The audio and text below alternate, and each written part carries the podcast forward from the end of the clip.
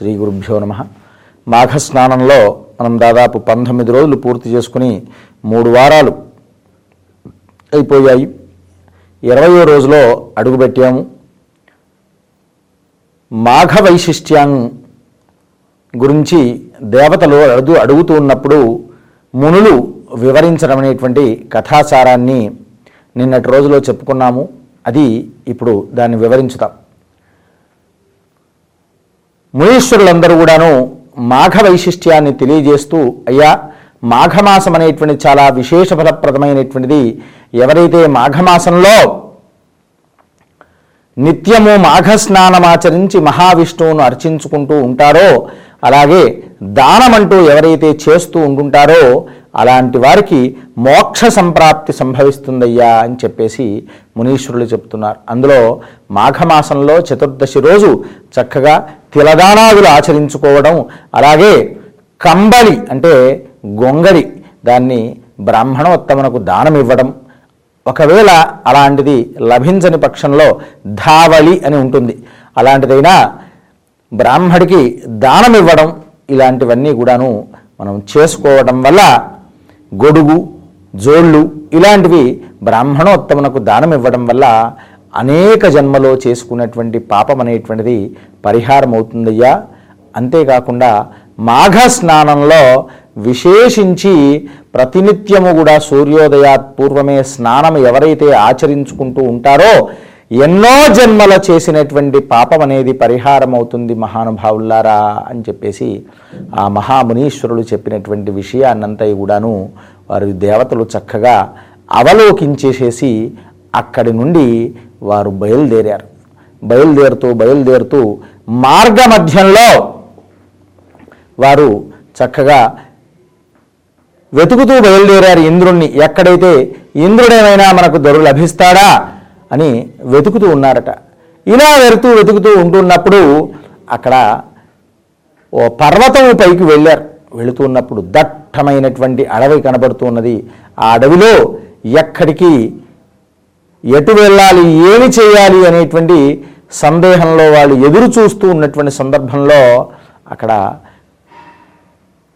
చేతులు కాళ్ళేమో చాలా చిన్నవిగా తలేమో చాలా పెద్దవిగా కనబడేటువంటి ఒక తొండ కనబడింది వారికి.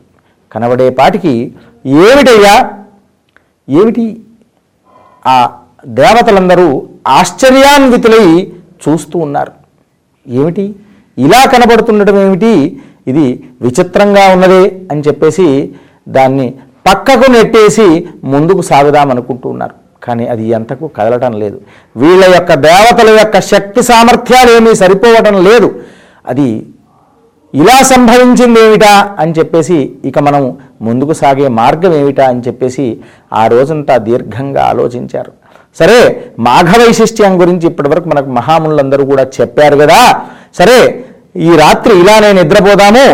తెల్లవారుగానే మాఘ స్నానం ఆచరించుకొని మరలా మనం ప్రయత్నం చేద్దామని చెప్పేసి అప్పుడు మరలా ప్రయత్నం చేయడం మొదలు పెట్టేశారు. మరలా ప్రయత్నం చేయడం మొదలుపెట్టేపాటికి అక్కడి నుండి అప్పుడు బయలుదేరారు. బయలుదేరేపాటికి ఏమిటి ఇలా సంభవిస్తుందని చెప్పేసరికి అక్కడ మాఘ స్నానం ఆచరించుకున్నారు. మాఘ స్నానం ఆచరించుకునేసి ఆ తీర్థ జలాన్ని తీసుకుని వచ్చేసి ఆ యొక్క తొండపై సంప్రోక్షణ చేశారు. ఆ సంప్రోక్షణ జలం వల్ల ఆ తొండ శాప నివృత్తి అయిపోయి చక్క సుందరి అయినటువంటి ఒక వనితగా మారిపోయింది. ఏమిటి? ఇప్పటి వరకు ఒక తొండగా ఉన్నటువంటిది ఈ విధంగా మారడమేమిటా? ఇలాంటి కారణం ఏమిటి అని చెప్పేసి వారు ఆశ్చర్యాన్వితులుగా చూస్తూ ఉన్నారు. అయ్యా మీ యొక్క తీర్థం యొక్క ఎంత మహాత్యం ఉంది చూడండి. తీర్థ జలము చల్లడం వల్ల నా యొక్క పూర్వపు రూపాన్ని నేను చేరుకోగలిగాను. ఏమిటి ఆ యొక్క తీర్థపు జలము యొక్క మహాత్యము అని ఆవిడ అడిగిందట. అమ్మా మేమేమి చేయలేదు. అక్కడ మాఘమాసము కదా మాఘ స్నానమాచరించుకొని మాఘ స్నాన జలాన్ని మీపై చల్లామమ్మా తప్ప ఏమీ లేదు. అసలు నీ వివరమ్మా ఏమిటి? అని అడిగారు. అప్పుడు చెప్పారు కదా ఆ యొక్క కన్యక అయ్యా ఒకప్పుడు నాకు ఒక బ్రాహ్మణ కుటుంబంలో జన్మించినటువంటి ఒక అమ్మాయిని నాకు చిన్న వయస్సులోనే బాల్య వివాహం ఆచరింపజేశారు. ఈ బాల్య వివాహం ఆచరింపజేయడం వల్ల నాకు అనేకానేకంగా ఇబ్బందులయ్యి వివాహమైనటువంటి నాలుగవ రోజే నా యొక్క భర్త అనేటువంటిది చనిపోయాడు. వైధవ్య సంప్రాప్తి కలిగింది. ఇలా సంప్రాప్తి కలగడం వల్లనే నేను నన్ను ఎక్కడికి తోచనటువంటి పరిస్థితుల్లో ఇలా తిరుగుతూ తిరుగుతూ ఉంటూ ఉన్నాను. ఒకరింట్లో నన్ను ఉంచారు. ఒక మార్గమధ్యంలో బాటసారి వచ్చి నన్ను అక్కడ వదిలేశాడు. వారింట్లో ఉంటూ ఉండు అనేక రకాలైనటువంటి సపర్యలు ఎన్ని రకాలుగా చేసినప్పుడు కూడా వాళ్ళు నన్ను నా యొక్క సపర్యకు మెచ్చక అనేక విధాలైనటువంటి కష్టాలు పెడుతూ ఉండేవారు. ఇలాంటి కష్టాలు ఎన్ని పెట్టినప్పటికి కూడా అన్నింటికీ భరించాను. కానీ భరించి ఏమీ తోచినటువంటి పరిస్థితుల్లో ఇలా కొంతకాలం కాలం గడిపాను. అప్పటికి కూడాను వారు నన్ను సహించని పరిస్థితిలో ఉండేపాటికి నన్ను ఇంటి నుంచి గెంటి వేయడం వల్ల అక్కడ నుండి నేను బయటకు తిరుగుతూ తిరుగుతూ భిక్షాటన చేస్తూ ఉన్నాను. ఆ వచ్చిన ద్రవ్యంతో ఏదో కాస్తో కూస్తూ తింటూ ఉన్నాను ఉన్న ద్రవ్యాన్ని ఆ విధంగా ఉంటూ ఉన్నాను.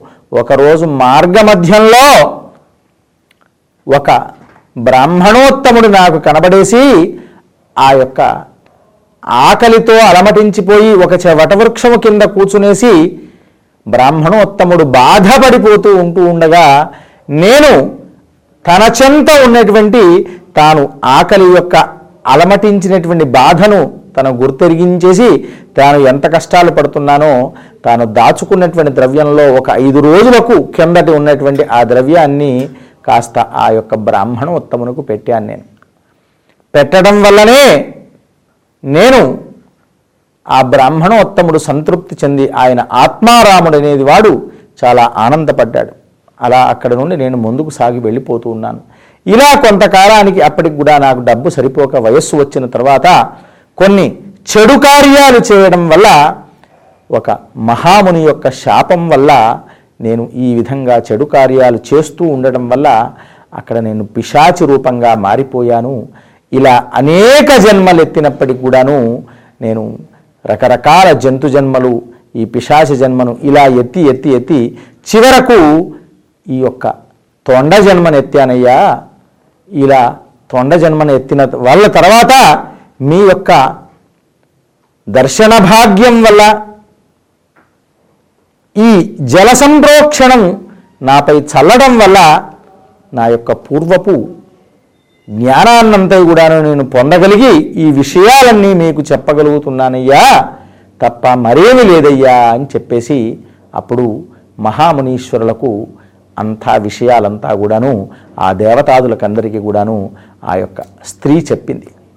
చెప్పడం వల్ల ఆ విషయాలన్నీ కూడా గ్రహింపజేసేసుకుని ఆవిడకు పూర్వపు శక్తులన్నీ కూడా కలిగాయి.